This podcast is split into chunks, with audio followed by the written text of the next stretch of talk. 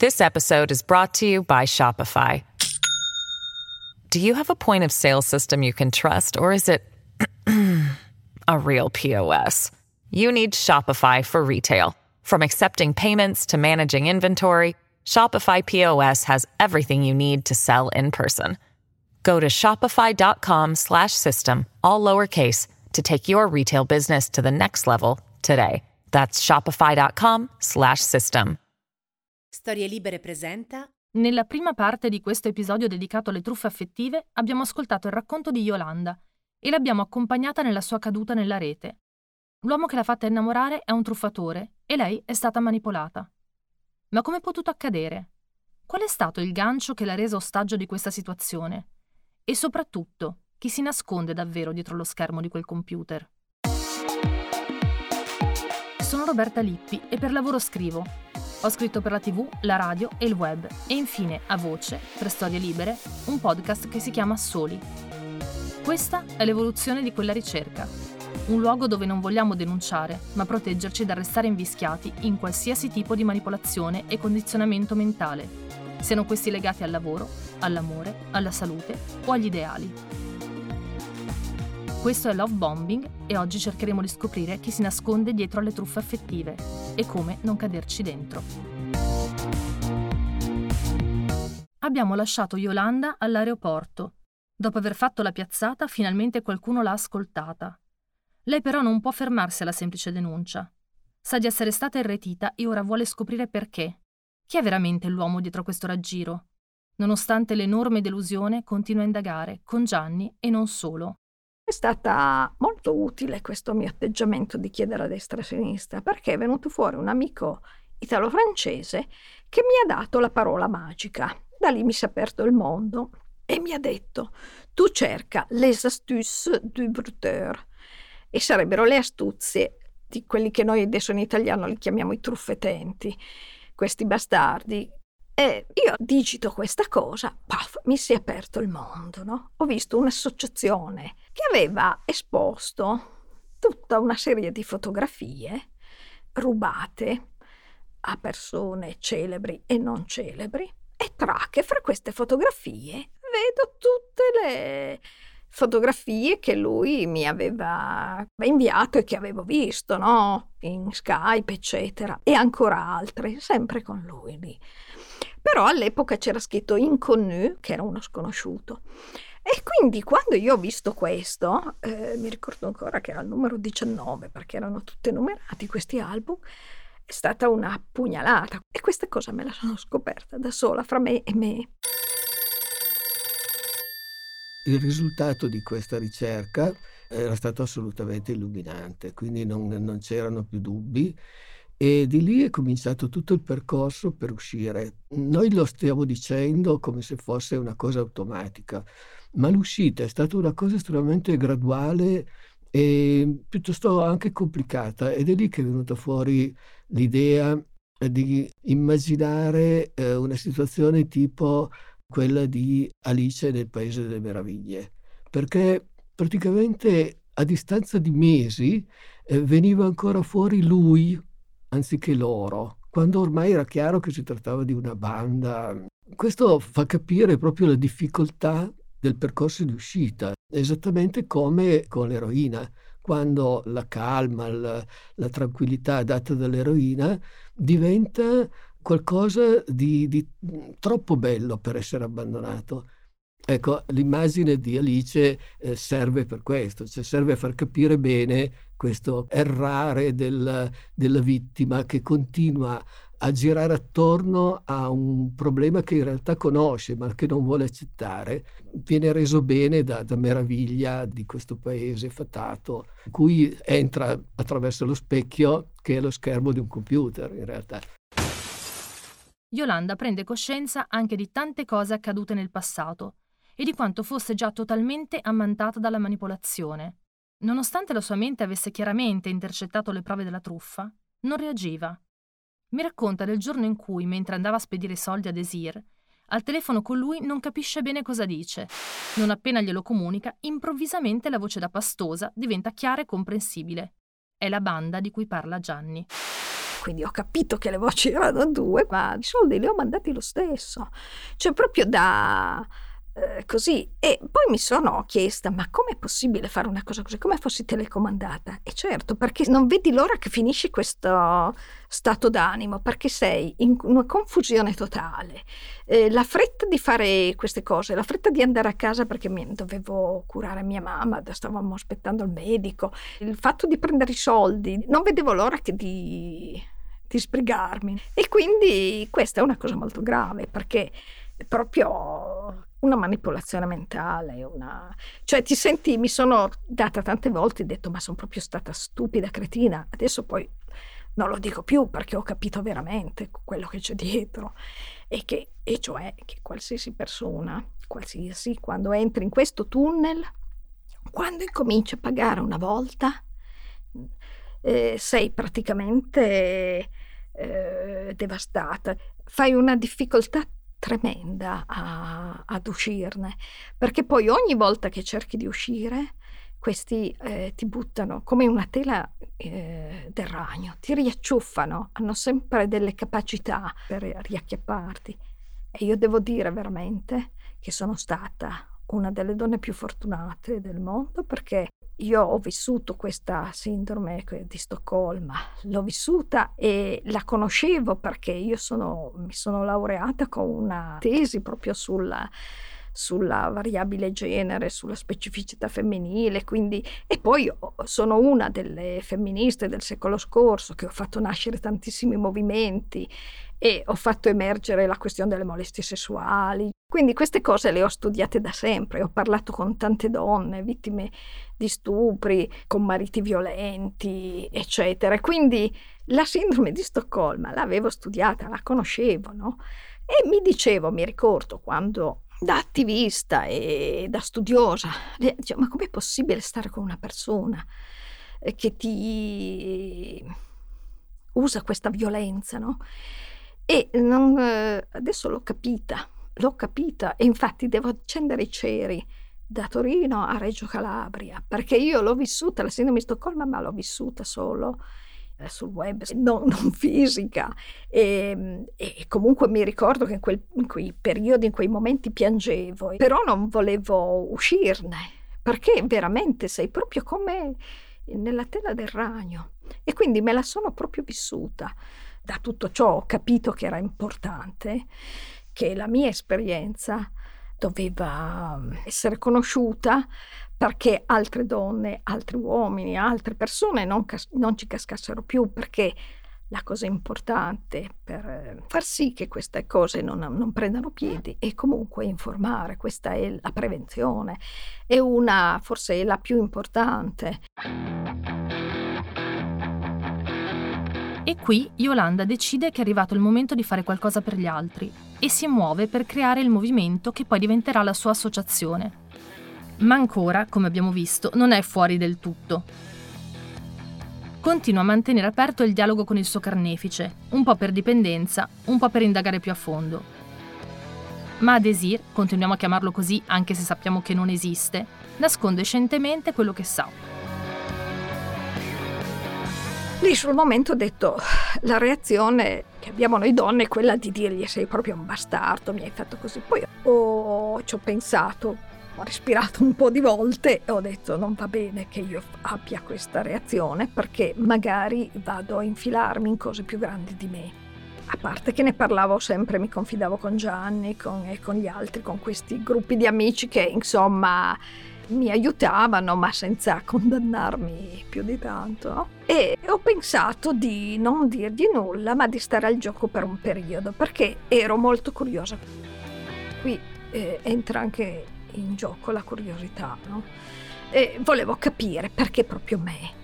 E perché e che cosa c'era dietro, che cosa voleva dire, no? Perché avevo letto, continuavo a leggere, era tutto ovviamente in francese, quindi vabbè, avevo visto che si trattavano di truffe per carpire i soldi, ma dicevo, ma perché è venuto a pescare proprio me? Non ho mai sentito nessuno prima, insomma.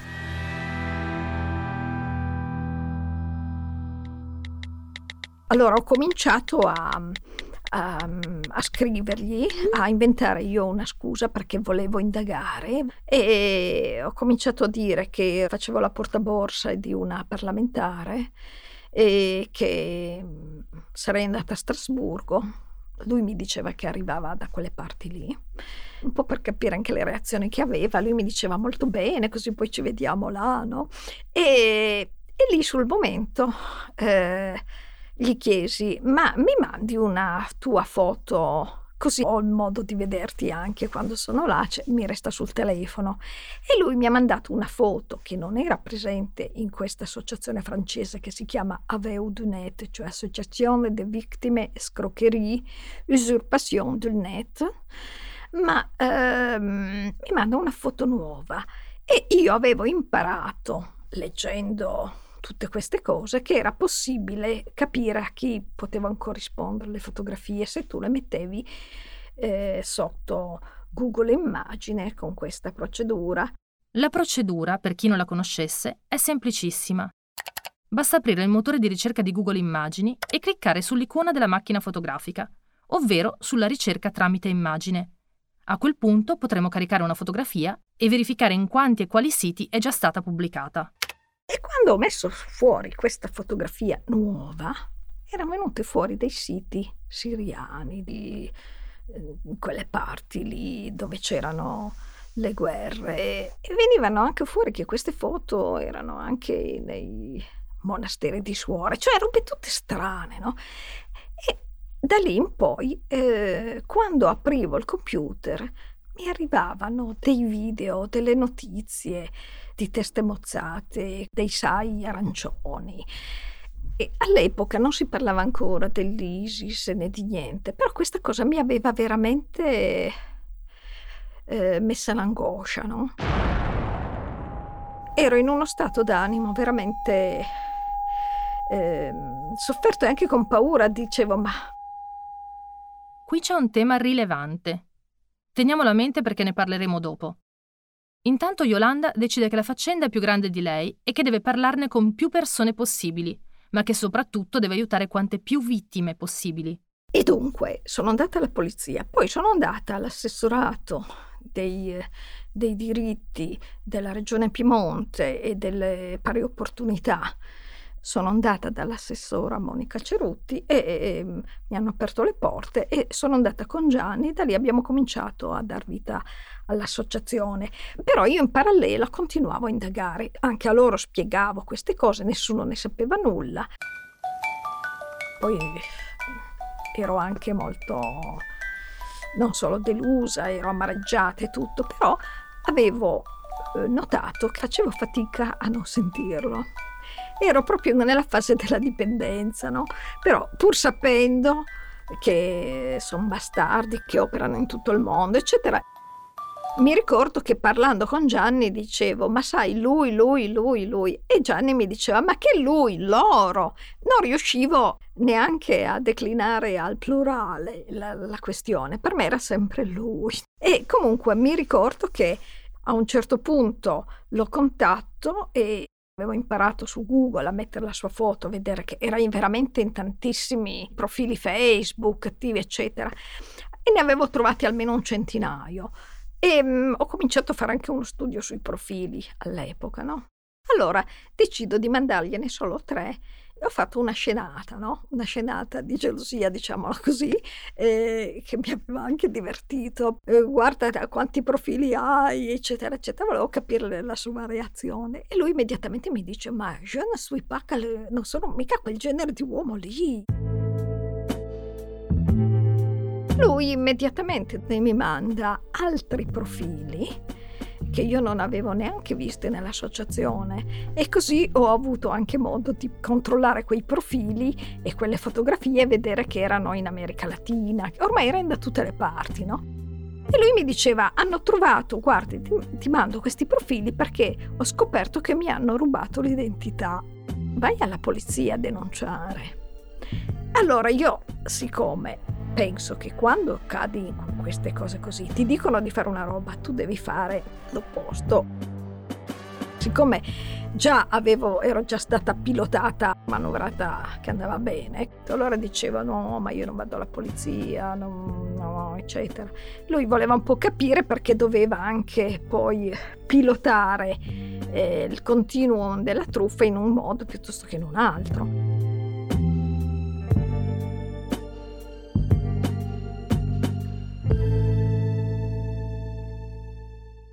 Quando un truffatore viene scoperto, mi racconta Yolanda, che ormai ha ascoltato centinaia e centinaia di storie simili alla sua, ha sempre pronta una risposta, a seconda della persona che si trova di fronte. Molte persone che, che abbiamo sentito, quando vengono a conoscenza che la fotografia corrisponde a un'altra persona, immediatamente la prima cosa che fa una donna fa prendere l'emotività, glielo deve dire. E quell'altro è già pronto e dice, ma io ti ho mandato questo perché in realtà io ho il naso lungo, ho le orecchie sventole, e gli manda un'altra foto, no? Perché io in verità sono questo. Scopri che anche quella è stata usurpata. Allora poi incominciano a dirti, eh, sì, in effetti io sono una persona di colore, però siccome ho paura che tu sia una eh, razzista, insomma, che è così e quindi non te l'ho detto, però i miei sentimenti sono questi. In genere sono ragazzi giovani. Allora uno dice, ma scusa, tu hai 25 anni, beh, io ne ho 50. Che... E allora incominciano a dire, ma io ti amo come una mamma, incominciano a, a sollevarti tutti i meccanismi materni, insomma. Yolanda, dunque, fa la finta scenata di gelosia e prende tempo. Comunque mm, l'ho portata avanti per un bel po' e finché lui mi diceva sopprimimi, no? Cioè eh, mi diceva in francese di chiudere il suo profilo. Io continuavo a non chiudere perché sempre in virtù del fatto che se lui mi dice di fare una cosa eh, non la faccio. E questo poi ho capito il perché vogliono farsi bannare, perché essendo bande di organizzazioni, probabilmente devono dimostrare al loro capo che non c'è più, che quella persona lì non manda soldi e perdono solo tempo e quindi se tu lo banni eh, fanno capire quello, perché io poi l'ho portata avanti per un mese o due. Ho fatto anche subentrare un'altra amica che dicevo che era la mia segretaria, gli ho fatto veramente perdere tempo, eh, un po' perché volevo capire di più, forse era quello, volevo capire un po' di più, e un po' anche perché dicevo così se perde tempo con me, non lo fa, non truffa altre donne. E alla fine mi ha poi bannato lui, no? Yolanda viene bannata, ma continua a controllare Desir da un secondo profilo, da cui riesce a monitorare le nuove richieste di amicizia. Segnala a ogni singola donna che intercetta la truffa a cui è andata incontro e fornisce alle nuove vittime per convincerle tutta la documentazione che lei stessa ha ricevuto. Nel mentre, grazie alla sua caparbietà, sta finalmente nascendo ufficialmente la sua associazione, ACTA, Associazione contro le truffe affettive, di cui Yolanda è la presidente. ACTA è uno spazio per raccontare, raccogliere, spiegare, sostenere, perché è fondamentale confrontarsi con gli altri per uscire dal proprio personale incubo, superando la vergogna, confidandosi con chi c'è già passato. Gianni, che era accanto a lei nel momento di massima crisi, ci ricorda quanto sia fondamentale parlare con gli altri di quello che sta accadendo. avere qualcuno attorno in questi momenti è eh, assolutamente importante, è la, la, cosa più importante. I truffatori eh, tendono sempre ad un certo punto ad isolare la loro vittima e eh, il, il poter parlare con qualcuno permette di uscire da quel circolo vizioso che è la dipendenza, diciamo così, simil eh, droga. Per una persona che eh, è condizionata da una necessità di tipo fisico, perché in realtà si è visto che in tutte queste situazioni vengono attivate le stesse parti del cervello eh, che vengono attivate eh, dal, dalla ludopatia o dalla droga. Cioè si sono individuate delle parti del cervello che vengono fatte risalire ai dinosauri, cioè la parte più vecchia del nostro cervello, e che non sono controllate dal, dal filtro morale, cioè sono quello che Kant chiamava eh, l'imperativo categorico. Quindi il desiderio di guadagno, quindi di recuperare i propri soldi, il, il desiderio di essere amati, fuggono a tutta una serie di controlli. E il, il fatto di par- parlarne con qualcuno aiuta a far emergere, a, a riportare nella sfera cosciente tutta una serie di informazioni che altrimenti procederebbero senza filtri, che, che sono la parte più, più, pericolosa del nostro cervello. L'associazione nasce proprio per eh, assistere eh, le persone in questa, in questa fase di, di, di uscita che non è, non è assolutamente semplice ed è eh, più facilmente gestibile da persone che conoscono bene il caso, cioè persone che ci sono cadute in pratica. Quindi questa idea della rete viene fuori proprio per, eh, perché ognuno assiste ai casi successivi. Ecco. Alcuni dicono che i truffatori poi una volta che tu è spariscono. Non è vero, non spariscono mai ti riacchiappano anche a distanza di un anno. Noi, prima mi hai fatto la domanda cosa facciamo nell'associazione, noi monitoriamo le vittime nel tempo anche, perché abbiamo questi gruppi di autocoscienza. E quindi fra tutti ci controlliamo. E abbiamo visto che anche a distanza di un anno o due ci riprovano. Oppure provano nel periodo del dopo denuncia perché sei ancora sotto l'influsso della dipendenza affettiva. Quindi eh, abbiamo visto che tante persone sono state truffate due o tre volte con persone diverse, poi magari sempre la stessa banda, perché pensavano di aver trovato uno che lo consolava. Cioè c'è proprio una costruzione, eh, un'ingegneria sociale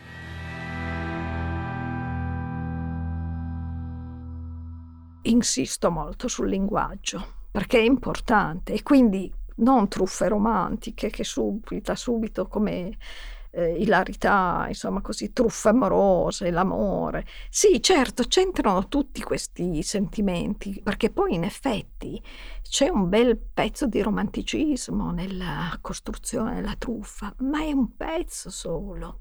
Gianni e Yolanda insistono sul fatto che bisogna stare attenti a non aderire al luogo comune per cui si dà per scontato che in queste truffe cadano solo le donne e che queste siano delle povere sprovvedute. Donne deboli, donne sole, donne senza strumenti intellettuali, poverette.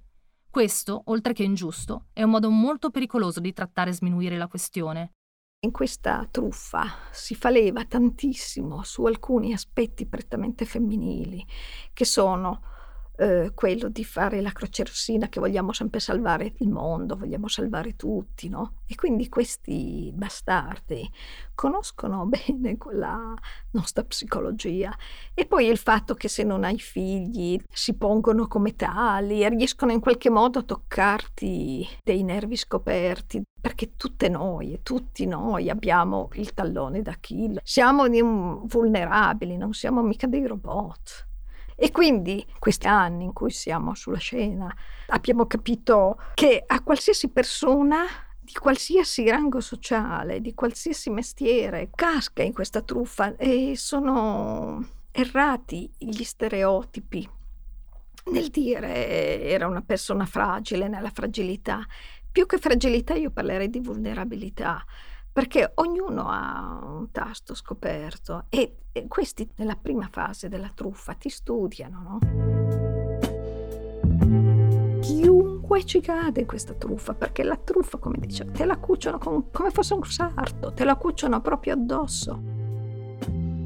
E loro sono pronti per ogni problema che tu manifesti, per ogni... sono veramente e sono bravissimi a catturare le tue confidenze, proprio perché incominciano a porsi in un modo, come dire, ehm, gentile, mai sopra le righe, non come in genere succede sul web che immediatamente si parla di sesso e ti corteggiano come si corteggiava nei nel Settecento, dell'Ottocento, no?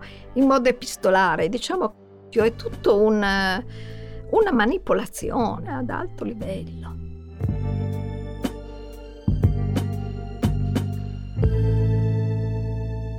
Posso proprio dire ci sono docenti di, alti, di, di università prestigiose di matematica applicata, da magistrati, da avvocati, da psicologhe, ma qualsiasi persona, eh, badanti di, di ogni professione, no?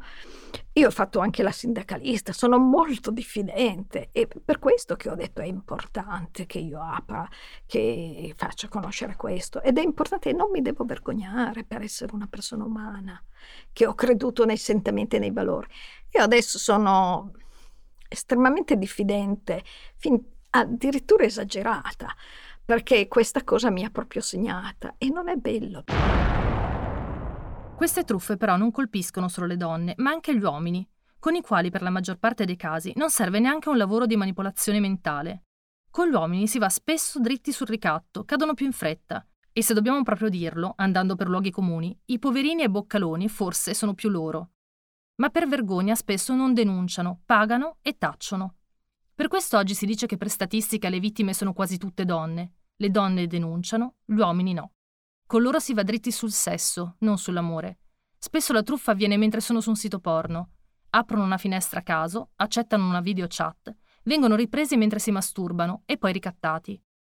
Anche loro però possono essere vittime di truffe affettive e anche per loro il contatto può avvenire via social o via mail, tramite messaggi privati. Chiedo a Gianni se sarebbe potuto cadere nello stesso tranello in cui è caduta Yolanda. Assolutamente sì. Quello che mi ha sempre salvato è una profonda diffidenza verso eh, tutto ciò che non conosco perché eh, potrebbe eh, contenere un virus, potrebbe contenere qualcosa che eh, potrebbe danneggiare il, le, le, operazioni bancarie fatte col PC. Quindi io sono molto prudente e questo secondo me mi ha salvato perché eh, ho ricevuto anni fa eh, fotografie di ragazze in bikini, ma io ho aperto quei, eh, quelle foto con molto ritardo, poi ovviamente non ho dato corso.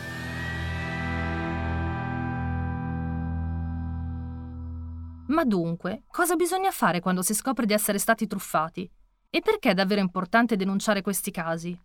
Uscire allo scoperto, denunciare, uscire dal silenzio, ma uscire anche con nome e cognome e mettendoci la faccia, perché io ho capito sin da subito che la vergogna è il perno di questa tipologia di truffa. E la persona non denuncia perché si sente eh, stupida, si sente insomma l'autostima sotto i piedi perché è caduta in questo raggiro che eh, l'opinione pubblica ridicolizza anche, no? Perché non conosce. E dunque non va a denunciare, uno perché non vuole che il suo entourage sappia, poi se una donna in carriera non può fare sapere questo perché poi non, la credano più affidabile, soprattutto poi se mettiamo che è una professione, mettiamo che faccia la cassiera, che maneggia soldi, una insegnante che ha un ruolo pubblico e quindi preferisce eh, viversela nel silenzio, no? Solo che viversela nel silenzio significa esporsi a una ritruffa, perché eh, vai a cercarti da solo sul web le notizie e ricaschi in false polizie, in falsi investigatori, cerchi di sanare l'esposizione dei soldi che tu hai mandato perché bisogna che dica che molte persone hanno mandato dai 50.000 euro in su fino anche a 300.000, 400.000 euro, perché le truffa va avanti per un periodo molto lungo. La mia è durata qualche mese, tre mesi così, ma alcune eh, vanno avanti per anni in più fasi. E quindi la persona preferisce non denunciare, risolversela da sola. Poi non, non sa con chi parlare perché gli amici ti condannano, te, te, ne dicono di tutti i colori. Se vai alla, agli organi di polizia, eccetera, ti deridono perché abbiamo una grande casistica di persone che vanno per denunciare e non vengono eh, ascoltate. Io ho creato un, un gruppo dietro di me, una, una, c'è una scia adesso di persone che eh, non si vergognano perché abbiamo discusso, abbiamo anche messo in, in pista dei, dei meccanismi e dei confronti perché abbiamo dei gruppi di autocoscienza sul, sul web e quindi quando abbiamo le crisi eccetera ci si confronta, si parla e quindi anche il fatto di sapere che esistono altre persone che sono state vittime come te, alleggerisce il senso di, di colpa o di frustrazione, di rabbia che uno ha, no? Perché eh, la prima cosa da fare quando cadi in questa truffa è, è poi poterne parlare, cercare di tirare fuori tutte le, tutte le cose che hai vissuto per poterle elaborare, no? Quando tu entri in queste truffe, in pratica sei in un'altra dimensione, ti portano in un'altra dimensione e tu non tocchi più la realtà, sei fuori dalla realtà. E, e quindi sei a un certo punto propensa a credere tutto, cioè eh, ti portano a un livello che riesci di manovra mentale allucinante che in pratica questo è un delitto perfetto. Perché i soldi li mandi all'estero. Quando tu fai le denunce, le denunce sono contro sconosciuti perché non si sa chi è. E dunque una persona dice ma perché io devo denunciare? Quando vengo eh, derisa, sono una vittima due volte. Eppure Yolanda insiste e insiste, bisogna denunciare, ma la polizia deve essere in grado di comprendere e prepararsi. Perché dietro questa a questa apparente truffa naif ci sono ben dieci reati. L'elenco dei reati di cui parla Yolanda è associazione per delinquere, usurpazione di immagine e o di identità, clonazione di profili autorevoli, anche quello di Acta, estorsione, a volte comprensiva di revenge porn, cyberstalking, riciclaggio, usura, matrimonio di comodo fittizio, istigazione al suicidio. Ma chi c'è davvero dietro queste truffe? Perché è così difficile risalire ai responsabili? Noi abbiamo visto immediatamente due regioni africane eh, in, questa, in questa truffa, anche se adesso non sono più tanto convinto. In pratica in Nigeria e in altri stati vicini, tipo la Costa d'Avorio, esiste una specie di casta di, di, persone che hanno monopolizzato tutte le risorse del paese. E queste, queste, persone vivono in quartieri separati dagli altri in modo assolutamente europeo. I loro figli arrivano quasi tutti alla laurea. Queste lauree evidentemente non servono molto perché eh, queste persone hanno dei grossi problemi a, a trovare posti di lavoro adeguati. Questo eh, in, in, qualche modo aiuta queste truffe perché eh, ci sono persone ben preparate, ben strutturate con una buona cultura, una, una buona padronanza de, de, della lingua, diciamo così, coloniale, francese o inglese, che sono in grado di eh, fare queste cose e non sono in grado di fare altro purtroppo. Quindi c'è una necessità per loro di trovare eh, nuove risorse perché comunque i figli di, di questa casta non, non trovano uno sbocco perché ormai le risorse a disposizione sono tutte impegnate. Quindi per loro c'è un'immigrazione penosa oppure eh, queste, queste, infinite truffe di cui questa è, è la, la, più riuscita. Accanto a questo c'è da dire che in quei paesi esiste una notevole corruzione in quanto eh, anche eh, persone che operano in altri paesi europei tendono a far arrivare il denaro in quei paesi, proprio per la facilità di incassare i soldi senza lasciare tracce, il che rende, rende difficilissimo seguire i soldi e compagnia bella. Quindi esistono anche proprio de- dei motivi eh, sociali, locali, storici e esiste anche un alibi per qualunque ferratezza, perché la coscienza che il colonialismo eh, ha sfruttato questi, questi paesi eh, fa sì che non, non, non, emergano mai sensi di colpa o sensi di limite per quello che stanno facendo, cioè loro non, non si preoccupano minimamente dei danni che, che stanno provocando. Quindi tutto coopera per creare questa, questa situazione particolarmente eh, pericolosa. C'è qualcosa che va oltre, però, perché questa storia del colonialismo sembrerebbe non essere usata solo da là per giustificare le efferatezze compiute, ma anche da qua per alimentare un clima di odio. In qualche modo mi era arrivato un video sulla Costa d'Avorio, sugli scempi che i francesi avevano fatto que- da quelle parti. Durava tantissimo questo, questo video e ho, l'ho anche commentato. Finendo di vedere questo filmato, mi era venuto un sentimento veramente brutto verso i francesi, no? E mi ricordo che allora lo mando a Gianni e lui anche lo guarda e mi dice sono stranito di questa roba perché in genere la RAI non fa delle cose così lunghe, c'era scritto RAI sopra. Eh. In realtà noi non sappiamo eh, i, motivi eh, per cui è stato prodotto questo, perché abbiamo una situazione in Italia particolare, per cui potrebbe anche essere un prodotto italiano. Praticamente noi da, da molti anni ci comportiamo male con i nostri soci dell'Unione Europea e quindi esistono dei, dei motivi di conflitto.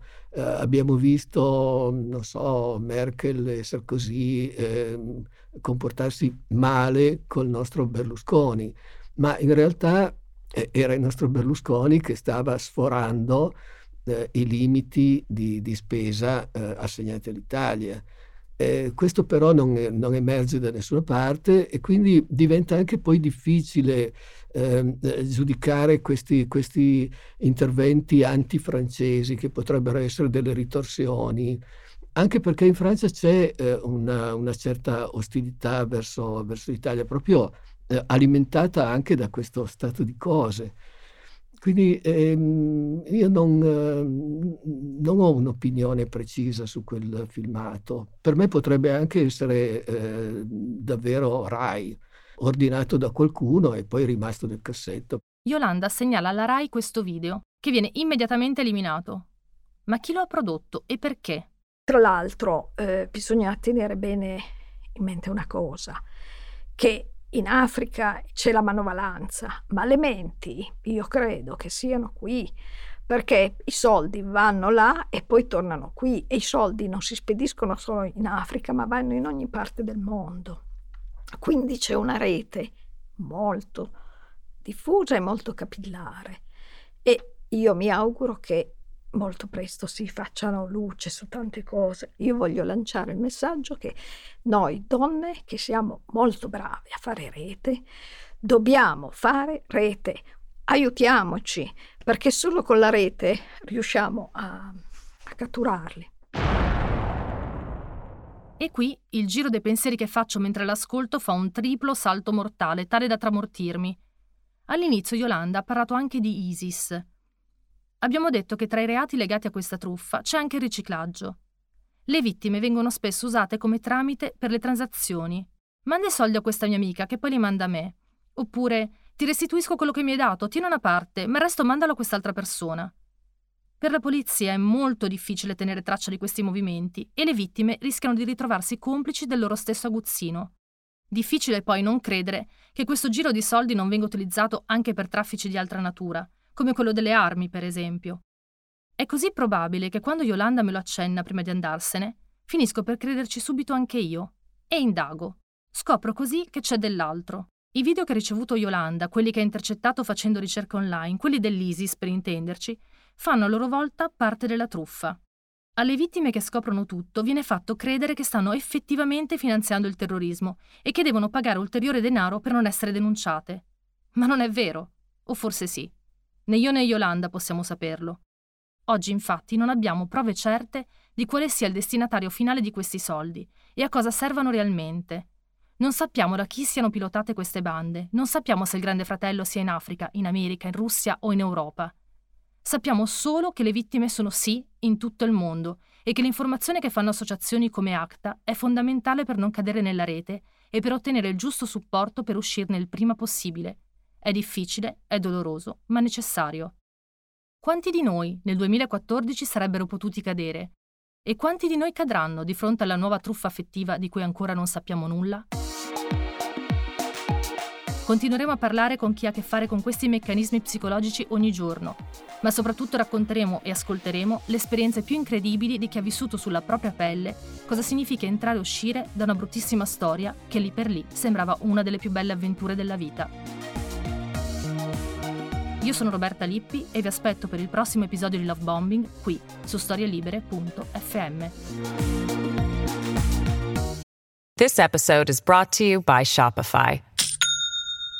Do you have a point of sale system you can trust or is it a real POS? You need Shopify for retail. From accepting payments to managing inventory, Shopify POS has everything you need to sell in person. Go to shopify.com/system all lowercase to take your retail business to the next level today. That's shopify.com/system. Una produzione storielibere.fm di Gianandrea Cerone e Rossana De Michele. Coordinamento editoriale Guido Guenci. Post produzione audio era zero. Tutti e tutte noi abbiamo provato almeno una volta il senso di vertigine. A volte è dato da un'altezza fisica, altre da un imprevisto o dalla paura del cambiamento. Il cambiamento è spesso sinonimo di paure, preoccupazioni, ansie, ma anche fibrillazione ed entusiasmo. Vertigini Storia Avanti racconta le emozioni e le esperienze di coloro che si sono trovati sul bordo del precipizio pronti a fare il grande salto in una nuova avventura, capaci di trasformare la paura in possibilità e il cambiamento in una storia tutta nuova. Io sono Roberta Lippi e questo è Vertigini, Storia Avanti, il podcast di storie libere realizzato in collaborazione con Verti Assicurazioni. Potete ascoltarlo su storielibere.fm e sulle vostre app di ascolto preferite.